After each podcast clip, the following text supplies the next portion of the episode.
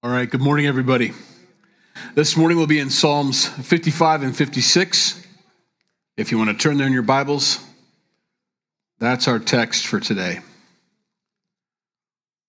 Um, we'll pray and we'll get started. Lord, we thank you for your word. We thank you for um, the worship and the singing that we've had so far, and our hearts are prepared uh, to receive everything you have for us. Help us to hear for ourselves, uh, to be encouraged, um, to be convicted if need be, but we just pray that you'd speak, that your Holy Spirit would be very present, that um, and you would be our teacher and guide. In Jesus' name, amen. So studying Psalm 55, it's not a it's not a very happy psalm. Some of these aren't. Um, but I was thinking about not neither is secular music. You know, a lot of times there's the, the, the happy songs, and then there's always then there's you know the the emo songs or the the sad songs that make you want to cry and all. And so I guess that's okay. Um, I do want to take the time, though, as Psalm 55 is a, is a psalm of uh, treachery and betrayal. Um, there is hope, though, with this. Um, it isn't just that we sing that song because that's where the secular songs leave us lying flat. They leave you in that place. By the end of the song, you're you're either slashing somebody's tires, you know, to get back at them, or, you know, I don't know. David does a little slashing here, you know, but he leaves us with hope because although that terrible thing has happened to you and that treachery or that deception or whatever took place, that isn't the end of it for us as believers. And so hopefully we take that home this morning. In verse 1, it says, Give ear to my prayer, O God, and do not hide yourself from my supplication. Attend to me and hear me. And that's how he starts most of his songs. It's a prayer, simply put. Um, God, I pray that you'd hear me. I don't don't hide from me. You know, God doesn't hide. I mean, we don't get our doctrine from this. I hope you understand that. You don't have to, you know, God, please don't hide yourself. And God's like, oh, okay. He doesn't, he doesn't do that. That's just David beginning his emotions, getting it out on the table. I really need your attention here. That's it's almost a confession of this has really hit me hard, God, harder than other things have hit me. And so please, please, please, please listen. I am restless in my complaint and moan noisily because of the voice of the enemy, because of the oppression of the wicked. For they bring down trouble upon me, and in wrath they hate me. He's upset. It's the people around him. He's been oppressed by enemies before, they've bothered him. It's nothing new for David. David's no stranger to danger. I mean, he lived his life that way and always relied on God. But some days, these things hit harder. Some days we're really strong and they bounce off of us, you know? Skin of a rhino, heart of a child kind of attitude, which we should all strive for. And other days, you're a little bit more vulnerable and they hit harder. And David is having one of those days. Um, maybe he's worn down. Maybe he's tired. Maybe he's just, you know what it's like after being in a fight or a, a, a prolonged battle, whatever it may be. You're weary from it, you know. And so maybe David's in that place, but it's hitting him hard. Um, it's with wrath they hate me. I don't mind the hate necessarily. I mean, he does. He doesn't want anybody to hate him, but if they're going to hate him, the adding of wrath to it is bothersome because they want to respond. You know, they, the, the enemy wants to take you out, not just be mad at you and huff and puff and pout with their arms crossed, but they're actively seeking you. You know, and David can feel that. He says in verse four, "My heart is severely pained within me." Now that's different. That's different. And we're going to see why here in a minute. My heart is severely pained within me and the terrors of death have fallen upon me. He's never had that. You know, what's happening here? We're going to see that here, I think, in verse 12 is when he drops the hammer here. It's a terrible thing I'm going through. There's terrors, there's death, there's fearfulness and trembling have come upon me, and horror has overwhelmed me. Horror? You know? These are strong words even for David. David's got a lot of emotions. He's very out there, but he's feeling something strong here. So I said, Oh, that I had wings like a dove, I would fly away and be at rest. Indeed, I would wander far off and remain in the wilderness. He wants to get away. He's asking God, and that's his heart. If, if there was a way for me to fly away from this situation, I would. And I think every one of us can identify with that. You've been hit so hard by something so long, you're like, you know, I could use some time in the desert right now and be alone. And that's okay. There are times for that. There's a time for um, seeking the Lord. Jesus sought the Lord on the mountain, spent time in prayer to refresh, knowing he was going back down the mountain. And I don't know that David's exactly encouraging himself to get wings to fly away and then come back. I think it's more just fly away. Um, oh, that I had wings like a dove. I'd like to just fly away right now. Something's bothering him so much so that he wants to escape this situation. He's never escaped trouble before or enemies. He understood his calling, his place, his position, what God's wanted him to do. Escape was not really an option, it was always uh, confrontation, head on, no fear, you know, trusting in the Lord. And that's what we loved about David. But that's not where he is in this place. Verse 8 I would hasten my escape from the windy storm and tempest. Not interested in going through this one. I don't want to ride this one out. I just want my life to be calm. Verse 9 Destroy, O Lord, and divide their tongue. In other words, their counsel, their speech, what they're conniving and bringing together. I pray that you divide it, bring division in that group. This group that's seeking my life or seeking to harm me or take me out, I pray that you divide it up. A lot like what happened at the Tower of Babel. Babel had uh, problems. They were going to make themselves like God. They were going to make themselves high above any anything that's ever done before. This tower was going to elevate them as a society and as a people to where they no longer needed God. And God says, "No, that's that's not going to happen." And He divided their languages up. But Babel, that's where we get that term. So that they couldn't understand each other and they couldn't fulfill their purposes that they wanted to. David's asking the same thing of God. Would you do this for this group that has counsel against me? divide their tongue, bring confusion. And here's why there's six things here. For I have seen violence and strife in the city. Day and night, they, that's violence and strife, go around it on, on its walls. Two more things iniquity and trouble are also in, in the midst of it. Destruction is in its midst, oppression and deceit do not depart from its streets. There's actually seven things there if you want to call destruction in the midst of it. But there's things that are evident. You don't really have to know that there's a plan or that people are doing things. You can just see the evidence of it. And what David is, is he walks through this city, this country that he's in charge of. he says, I'm seeing violence and strife. See, David's whole heart for being a king in Israel was to bring peace and unity, to bring people together. But what I'm seeing here, the evidence that I'm seeing, regardless of what the source is, I see violence, I see strife, I see iniquity, I see trouble, I see oppression, I see deceit, I see destruction. So something's going on. Sometimes when I'm milking the cow, farm story alert, we have to wait for the machine to get done and we're kind of at a pause and it's early and i don't you know you're in the barn and i can see out both sides of the barn. It's, it's kind of open on one side and we come in there. So i'm looking out at this pond and i can see that stirring of the water over there. Early in the morning i'm like ooh you know what is what's that? What is it? And i wait for it to either turn over and be a turtle or a fish is doing something or you can see the swirling and all that and you don't know what it is. And it doesn't make any, there's no more to the story than that, except that I see the evidence of something happening underneath the water. I can see the waves, I can see it all. I don't know what it is, so I sit there and watch, and that's where David finds himself. He's looking at the city. He's saying, I'm seeing all this fluff up and, or get stirred up. I wonder what's I wonder what's causing it. And he finds out here what it is. And that's what's that's what's breaking his heart so much. The opposite of these things is very important to violence and strife is there should be peace. There's supposed to be peace. Iniquity and trouble, there's supposed to be righteousness instead of iniquity. Oppression and deceit, there's supposed to be freedom and truth.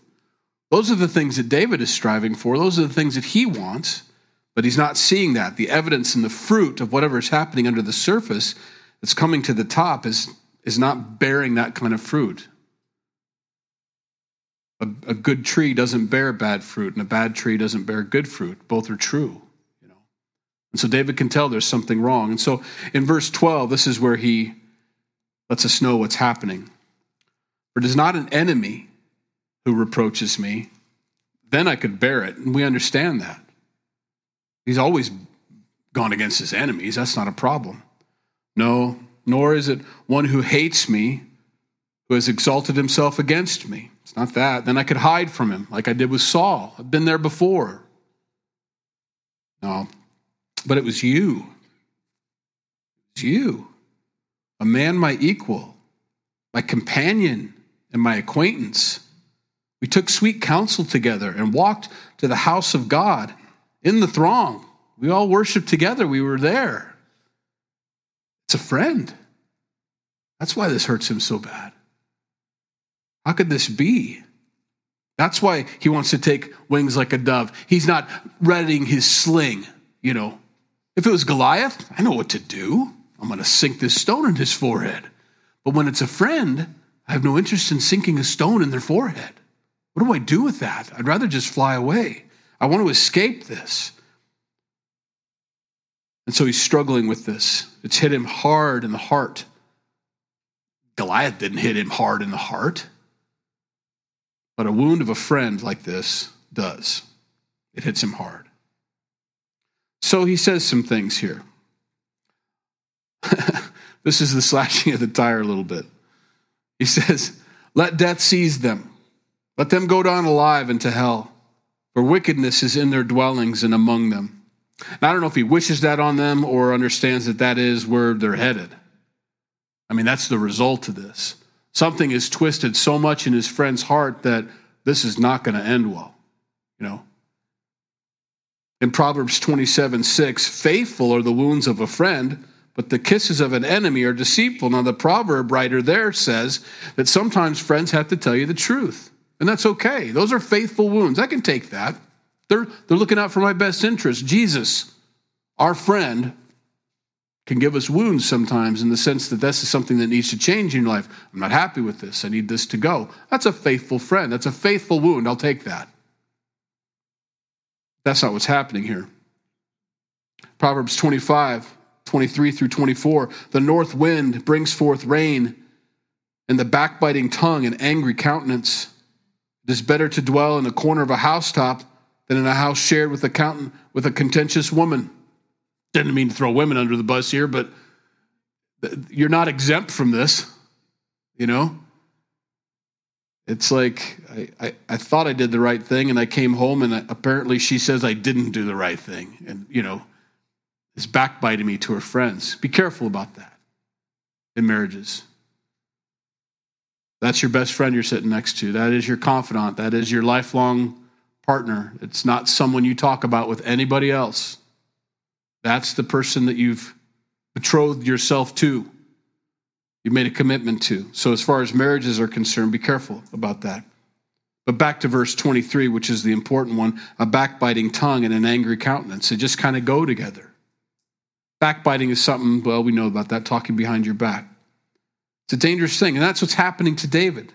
2 Corinthians 12 20. For I fear lest when I come, this is the Corinthian church we've been studying on Wednesdays. They had a lot of problems.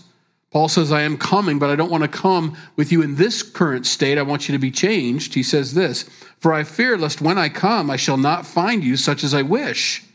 Like just fellowship, you know, and brothers and sisters in the Lord. That's what I hope to see. And that I shall be found by you such as you do not wish, lest there be contentions, jealousies, outbursts of wrath, selfish ambitions, backbitings whisperings, conceit, tumults. That's not how I want to come. I want to just fellowship. David's finding himself in an awkward position, a place that he wants to leave. He can't. He's king. It's not like you can just take off. So he has to deal with it. Verse 16. As for me, and this is our hope, I will call upon God, and the Lord shall save me. Evening and morning, and at noon I will pray and cry aloud, and he shall hear my voice. He has redeemed my soul in peace from the battle that was against me, for there were many against me. God will hear and afflict them, even he who abides from of old. I think we've all been through this before. There's nothing new. Every human being goes through these kind of difficulties. That's why God puts it in His Word. None of us are exempt from this. Maybe on larger and smaller scales, depending on your life and your friend and your betrayal. It happens. But David's heart on this is important that his, his prayer is for peace. I just want peace. There's several times in Scripture where, yeah, the enemies get confronted and they get wiped out and they get taken out and we you know, and and, and for, as a I huff and puff as a teacher and say, yeah, go get him, God, you know, and I, and I, I don't mind those stories, but I prefer the ones where God gets them so busy that they forget about their enemy or you, you know.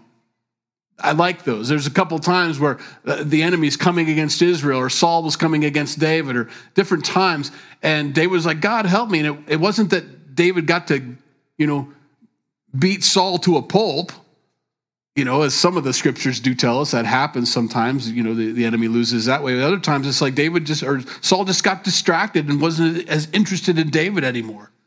David can just kind of walk away from the deal. That's what David's heart is. I pray that you'd afflict them. Just get them going. I don't want to afflict them. I don't want you to use me. I don't want you to do that. But you just deal with it, God. It's a wonderful thing. It's a tough thing, but it's a it's a very good thing that David wants that. And I want you to have hope in your situations that you find yourself in. And some of you are like, I don't know what you're talking about. I've never been through this. It's probably coming. I think it happens. It just happens. And how you deal with it is either going to be, well, there's just two ways. You're either going to wallow in it and have a lot of self pity, or you're going to pray your way through it and trust in the Lord and let God do the fight for you. Let him do the battle in, in his way, in such a way that it brings about peace and restoration. David wants this to end in such a way that there's a way for them to come back to him. I think it's very important for us as people to make sure that the other person, no matter how angry or how upset or whatever it is that they're going through, knows there's a way back, that they don't have to stay over there. That's a, my favorite part of the prodigal son and, and, and the father who is waiting for him. That prodigal son, as rotten as he was, I mean, he was a brat. He really was. But he knew he could come back. I mean, he had to find the end of himself. He had to go through all the things he had to go through. And the father knew he was going to go through it, or the father wouldn't have been scanning the horizon. The father had no doubt in his mind that that son was going to be coming back. He didn't waste his time saying, oh, I don't know, maybe he found success out there. That was not what he was thinking. He's saying, He's coming. I'm just waiting for him. And he knew he needed to be there so that the son could see him standing there waiting for him. See, that's how the son knew that he could come back. He could see his father. Is he looking for me? It's amazing. And please know that with your friends. Make sure they know that you're looking for them to come back. But also, take it a step further. God is looking for you to come back. He's always scanning that. See, because all this can be super spiritual. Talk about being wounded in the house of your friends. That's Jesus. Jesus has gone through all of this in people that he loved and cared for and thought the best of and only wanted what was best for you and for me. And we're the ones doing these things. You know, we like to put ourselves in David's shoes, but oftentimes when it comes to Jesus, Jesus is praying this for us. But he's looking for us. He wants us to come back to him. He's done no sin. That's the key. There's no sin here. David hasn't sinned, and people just just upset. So he begins to hope in that peace. He says this God will hear and afflict them, even if he who abides from old, even he who abides from old, he'll do it. He'll do it. Because they do not change, therefore they do not fear God. That's an important verse, and you can reverse that if you wanted to. Therefore, they do not fear God because they, and then they don't change because they don't fear God. It goes either way there. Um, they don't change, and then they don't fear God. That fear of the Lord is the beginning of wisdom. We know that. We quote that all the time. But until that fear of God comes into somebody's life, they don't change. That's the, that is the changing agent in the Christian is the fear of the Lord. That understanding. It, um, you either fear him because he's powerful, that might be your initial step towards Jesus, is because you know how powerful he is and you know what the end result is if you don't. It's true. But as you get to love him and know him and, and see how much he cares for you, then you then you fear a whole different way. You fear that loss of fellowship, that loss of walking closely with him. You fear that um, the conversation and the love that you have for one another, and you you fear the disappointment. Although you never disappoint him because he knows all things, you you do feel that in you because you've hurt somebody you loved by sinning. That's a fear of the Lord too. And so, until that happens, until that fear of the Lord comes into somebody's life, there isn't a change. Oftentimes, people use God. Um, they take what they can get until they don't need Him anymore, and that's abuse. That's abuse of grace. That's very, be careful of that. But when the fear of the Lord comes into somebody's life, you can see it, and um, you can see the change that takes place. And David, David says that they're not changing. They don't fear God.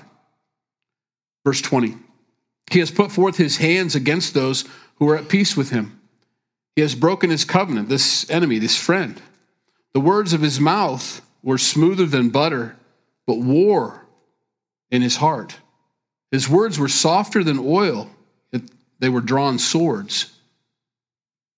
Flattery is a dangerous thing, and, and uh, these smooth words, it's. Uh, it's the skill of the deceiver. Satan had smooth words. And so when we share those attributes like that, we have to be very careful. We ought to know who's our father at that point. When we're using smooth words to gather hearts, to turn hearts, and uh, we're soft, and they're, they're really not those things. They're, they're drawn swords. David knows that. He can tell the difference between someone who's a true friend and someone who's just using smooth words. It's a it's a tough place for him. Verse 22 here's our hope. He doesn't leave us in this betrayed state. Cast your burden on the Lord, and he shall sustain you. He shall never permit the righteous to be moved. But you, O God, shall bring them down to the pit of destruction. Bloodthirsty and deceitful men shall not live out half their days, but I will trust in you. There is a way.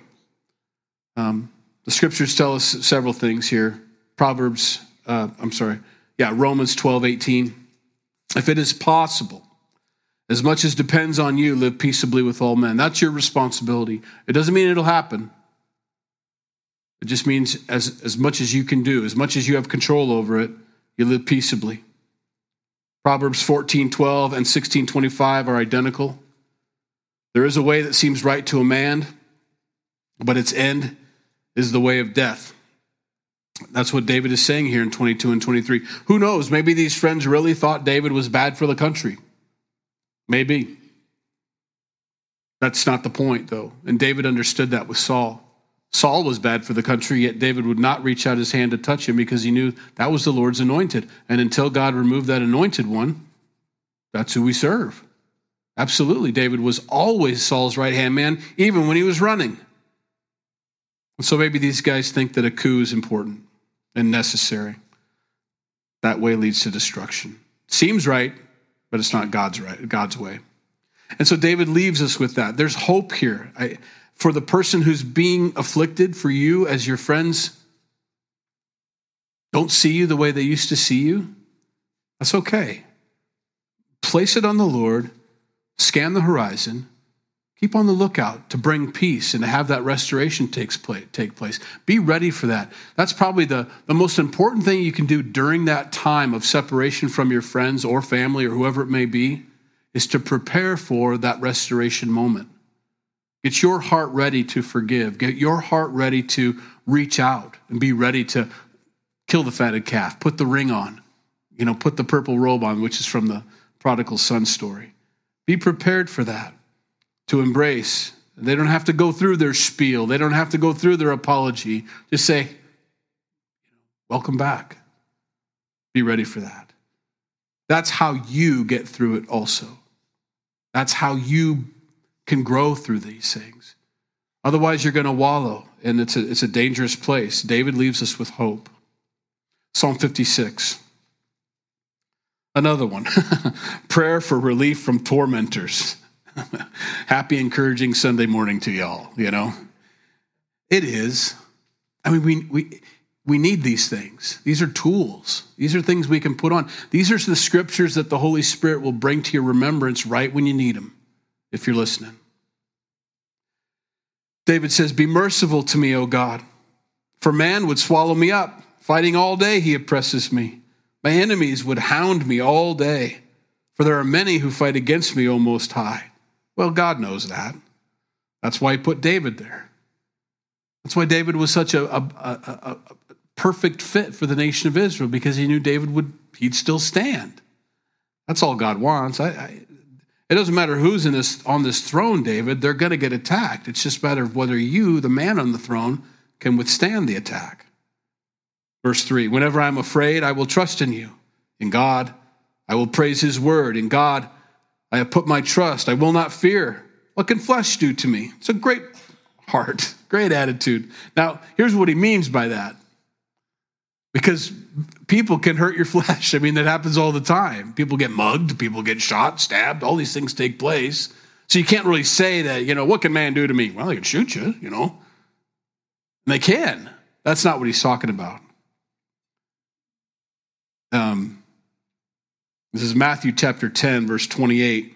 And do not fear those who kill the body, but cannot kill the soul, but rather fear him who is able to destroy both soul and the body in hell. That's why you serve the Lord, is because they can they can do whatever they want to do to my body, but they can't touch the important part. The body is going to go either their way or eventually time's going to swallow it up, but my soul, that's the part that matters. And that's what David's talking about. What can man do to me? They, what can they do? They can hurt my flesh, big deal.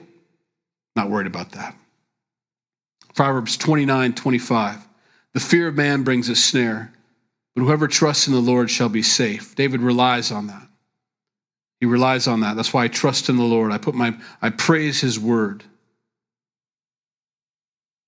He doesn't want to be snared. It's, a, it's an easy thing to get snared by fear. If you're not careful, it can, it can cause you to do and say and, and be a different person than you, than, you, than you have been or than what God's called you to be. That fear of man. Um, it, it, causes compromise in your life. It's a, it's a terrible place. Hebrews 13, 6. So we may boldly say, The Lord is my helper. I will not fear. What can man do to me? They can take my body, but they can't take my soul, is the idea behind that phrase. So David understands that. And he says that out loud so his own ears can hear that. Verse 5. All day they twist my words. All their thoughts are against me for evil. They gather together, they hide, they mark my steps when they lie in wait for my life. Shall they escape by iniquity? In anger, cast down the peoples, O God. Get them. you know, I can't keep an eye on everybody. You get them, Lord. Verse 8. You number my wanderings, put my tears into your bottle. Are they not in your book? What an interesting verse tears in a bottle. They would do that. That's a thing. Um, they had kind of weird funerals back then, just culturally different from us. I shouldn't say weird, but it's not what we do. But they would hire mourners to come. You know, you might not have been the most popular guy in town, so you'd have to pay out some money for 20 people to show up at your funeral and you know and, and cry over you or whatever. Um, and then there were some genuine people and all that, but they would actually cry and they would catch their tears in little tiny glass bottles. And they would take those glass bottles and say, look, and they would put them in the sepulcher with, with them, you know, in the, in, the, in the grave with them so they can see, oh, look at all those tears. He was super missed, you know, or she was super, super loved, you know, and they could see that. I don't make fun of it. I mean, some of them were probably genuine, but most of them were, you know, how much for a couple bottles of tears, you know, kind of thing. So I could put them, make, people think. Well, this puts a twist on Luke chapter 7, if, if this is what's happening here. Luke chapter 7, verse 37 through 38. It's a woman, a sinner, it says. Jesus was eating at the Pharisees' table, and I want to read it to you. And behold, a woman in the city who was a sinner, when she knew that Jesus sat at the table of the Pharisees' house, bought an alabaster flask of fragrant oil. We got that part and stood at his feet behind him, weeping. She began to wash his feet with her tears. Now, it could have been the tears coming from her face, but it also could have been all the tears she'd been gathering her whole life, because that's part of this custom. She would gather the tears from all the sorrow, from all the pain, from all the mourning that you've done, and you would keep them in a jar. It's very possible she's pouring these out on his feet, not just the ones dripping from her face, although she is very grateful. It could be that. And wiped them with the hair of her head. And she kissed his feet. And then after that, anointed them with the fragrant oil. That's the alabaster flask. That's the, the, the stuff. And I, and I don't want to make more of it than it is. I'm, well, I'm going to make more of it than it is because we don't know exactly what's happening here. But it's, it's true. We like to gather tears and display them. A lot of times people need to see, look, look, my life, that's, that's how many tears have come from my life. And it's true. But we gather them for people to look and say, well, my glass, and here's the problem with that. We bring out our glass. Well, my glass is more full than your glass. I've got way more many tears than you've ever had in your life. Oh, yeah? You know, you drag out your barrel kind of thing. But look at my, well, that's, what's happened here with this woman if this is the case if this is what's taking place she's not comparing she's not she's not mourning the loss she's not looking at everything she's pouring them on jesus' feet she's making use of those tears that's all these tears i'm pouring them on jesus' feet because he's taken away all my burdens all my sorrow all my sadness everything i'm giving it all to him all my past everything i've ever gone through i'm not keeping it anymore in my heart in the back of my mind to bring up whenever i need to bring it up I'm dumping them at your feet, Jesus. I'm washing your feet with them. It's in gratitude. This is water well used. All the tears of my life I pour at your feet, Jesus. David says, I know that you know my tears. That's his point. God, I know that they're in your book. I know that you've marked down all the sorrows of my life. I know that you know those things. Verse 9, when I cry out to you, then my enemies will turn back. This I know, because God is for me. In God I will praise his word. In the Lord I will praise his word. In God I have put my trust. I will not be afraid. What can man do to me? He's saying that over and over again to himself. Why am I in this place in my heart emotionally? Why am I in this dark place right now? And he, he begins to pull himself out of it by praising the Lord in it, knowing that God knows, knowing that God's for him, reassuring himself that all the promises God's ever made to him. It's very important. In Joshua chapter 10, verse 8, and the Lord said to Joshua, Do not fear them, for I have delivered them into your hand. Not a man of them shall stand before you. We don't always get that promise, but God wants us to know that we can trust Him to, to do that if it's His will. I'll leave it there. Because not everybody gets beat down in front of us. We don't just get to walk around, you know. Sometimes we get the beating. Paul's a great example of that. Paul got beat all the time. He would not be able to claim that verse. I can walk into any town and preach Jesus and come out of it unscathed. Well, that never happened to him. He was always hurt physically. And so I don't want to give us any false hope here saying we can walk around like we're bulletproof. We're not. But there are times when God will give us, give us those promises. Joshua was terrified. Joshua was not terrified. Joshua, the son of Nun. Joshua and Caleb were the ones that went in to spy out the land and brought back and said, We can beat these giants. It's no problem. That isn't the kind of terror there. Joshua is leading a group of people and he's not so sure about himself anymore. He's a lot older than he was when he first went into the land. It's been 40 years. He's 80 years old now and he's coming across this water. He's saying, I'm not the man I used to be. God simply says to him, Don't worry, I'm, I've got this. I'll handle this. And that's the important part of this for this morning.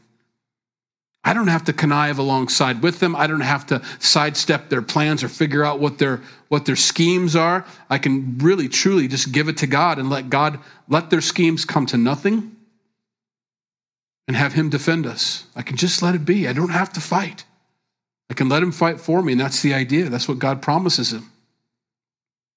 Verse 12 Vows made to you are binding upon me, O God.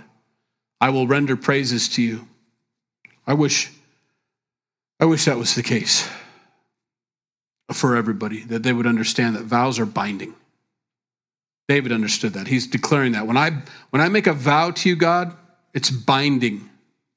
I bind myself to that vow. He doesn't take it lightly. Um, in Deuteronomy 23 21, when you make a vow to the Lord your God, you shall not delay to pay it. For the Lord your God will surely require it of you, and it would be sin to you to not keep your vow to God is sin. It's not simply, well, I thought I could, but I'm, I'm not going to do it anymore. I hope you understand. You know, the whole thing, oh God, if you get me through this, I'll become a priest, you know, kind of thing. And then you get through it, and it's like, what I meant was, you know, kind of thing. We make light of our vows. Ecclesiastes 5 4. When you make a vow to God, do not delay to pay it, for he has no pleasure in fools. Pay what you have vowed. Ecclesiastes 5 5. Better not to vow than to vow and not pay. You take it seriously. Well, I'm glad I haven't vowed to God. Haven't you? Jesus, I give you my life. I will serve you all the days of my life. That's a vow. That's a promise. That's something that we're called to. That's something that if I don't do that, that's sin. That's important. I don't take those things lightly. David doesn't take those things lightly. None of us should. The cross isn't something that we look to when we're depressed. It's our guide, it's our guidance. It's, it's, it's how we live. My relationship with Jesus Christ is how I see everybody and everything and every situation in my life, everything I do. Because when he died on the cross and I had that moment, I was a born again believer and I gave my life to him. I gave my life to him. I said that out loud. David understands that. I don't get to take up wings like a dove and fly away to nowhere land. If anybody could have done that, David could have done that. Give me three camels and a head start, you know, and I'm out of here. But he doesn't. He's thinking it, but he doesn't do it because he knows I've made a vow to God. I'm king. What am I supposed to do? Where can I go? I can't go until God says I can go. And he understands that vows made to you are binding upon me, O God. I will render praises to you. For you have delivered my soul from death. Have you not kept my feet from falling, that I may walk before God in the light of the living? I've got too many stories in my history books here that show the wonderful works of your hands in my life, God. Of course, I'm going to walk through this. What else could I do? You know, be encouraged in that. I don't know how many times you can mark down where God has stepped up in your life, but may the next battle that you fight be one of those stories where you let Him do it for you. And that can be in your history books because that will help you the next time it comes up because it is sort of a roller coaster in this life. Sometimes nothing's happening and you're on the top. Other times, oh my goodness, where what's happening, you know. And it's important to put those things in the history books so that you know God does this for me. I know that He does this. And here we go again, and that's okay. I know what to do. David says, We know what to do. David says, I know what to do. So that's where we leave off this morning. We're going to have communion now. Good time for that. While these uh, folks are handing out the bread and the cup, we do make this available on Monday mornings as well. We try to set up the table right here in the back, behind the back row. The church is open usually from about 11 to 8 o'clock at night for people to come in and take communion. I say this mainly for people watching online who weren't here this morning. Um, this will be set up for you so you don't have to miss and wait for next month. You can come in anytime. Just have some time with the Lord. Should be quiet here. It's supposed to be. Sometimes people are in and out, but you can come in the sanctuary here and sit and spend some time with the Lord and have your communion. And uh, we try to make that available for you. So keep that keep that in mind this week. Or if there's a another time that comes up and you know you're not here, you'll know that it'll be here that, that next Monday, that following Monday. On the night that Jesus was betrayed, he uh, took the bread and the cup that they were drinking, and he first took that bread and he broke that loaf and he said, Take and eat. This is my body broken for you. As often as you eat this, you do this in remembrance of me. And they all took a piece and they, they ate. He also took the cup that they were all sharing and drinking from, and he lifted it up and said, This is the, the cup of the new covenant, the blood of my new covenant. Not the Old Testament, not the Old Covenant, a new covenant with you. As often as you drink this, do this in remembrance of me. And what he was declaring was, My broken body and my shed blood are the way for you to get to heaven now. It'll be through my sacrifice. It was going to happen the very next day on the cross. It was going to make a way for everybody eating and drinking this at this meal to get to heaven. Their sins were going to be forgiven. They had no idea, but the next day, all the sins of the world were going to be nailed to the cross upon Jesus Christ, and God's wrath was poured out on his own son. So that no matter what sin anybody ever committed, it was taken care of at the cross. It's been paid for. There are no more sacrifices to be offered. It was done. When Jesus said it was finished at the cross, he meant everything, all of it. Every sacrifice that ever was, was all fulfilled in him. There would never be another one. We can rest in that. And so he tells his guys, as often as you eat this bread and drink this cup, I want you to remember that. There's a new covenant. That my broken body, my sacrifice of my life for yours, pays the penalty for all of your sins. Still. That's why we do it as, as often. It's not a one time deal. You do this as often as you need to. You can do this at home. You don't have to wait for once a month here at Calvary. You can do it anytime. Have this time with the Lord to remind yourself that you're saved from your sins. The penalty of your sins were paid for at the cross, and that you can now boldly come to God anytime you need to. Because Christ's righteousness has been given to you, Your, his perfection has been placed upon you. And that's a blessing. We thank you for that. Lord, we thank you for giving us this moment. And we can take advantage of this moment as often as we want. You gave us permission. So this morning, together as a body, as a, as a church, we're doing this. And uh, we take this bread and we recognize that it's your broken body given for us. Thank you for giving yourself for us. It was willful, it was a decision, and it was from love. Thank you, Jesus. Lord, for this cup, we thank you that we get to share, um, that it wasn't our blood that was shed, that it was yours, that you, uh, you took our place, you took God's wrath. There's none waiting for us. We rest in that this morning. There is no wrath waiting for us. We praise you for that. In Jesus' name, amen. Let's eat.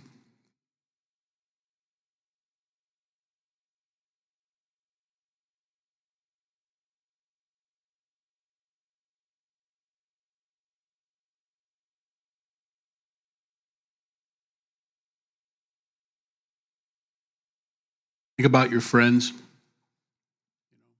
or the betrayals of your past. Just keep that in mind. They're just broken people. And they need healed, and they may need healing from you, of all people. I mean, that's the hardest thing for us is to sit here and have this meal together, knowing that we're the ones that caused the cross, and then to give thanks to Him. You know, let people come back into your life. Let them come back in and get that forgiveness that they need from you. They need it from God, of course, but they need it from you. You know, They need to know. And so um, I hope we take that to heart. Just as Christ has done for us, we'll do that for others. Ready? One, two, three. Have a good rest of the day. If you need prayer, come on up.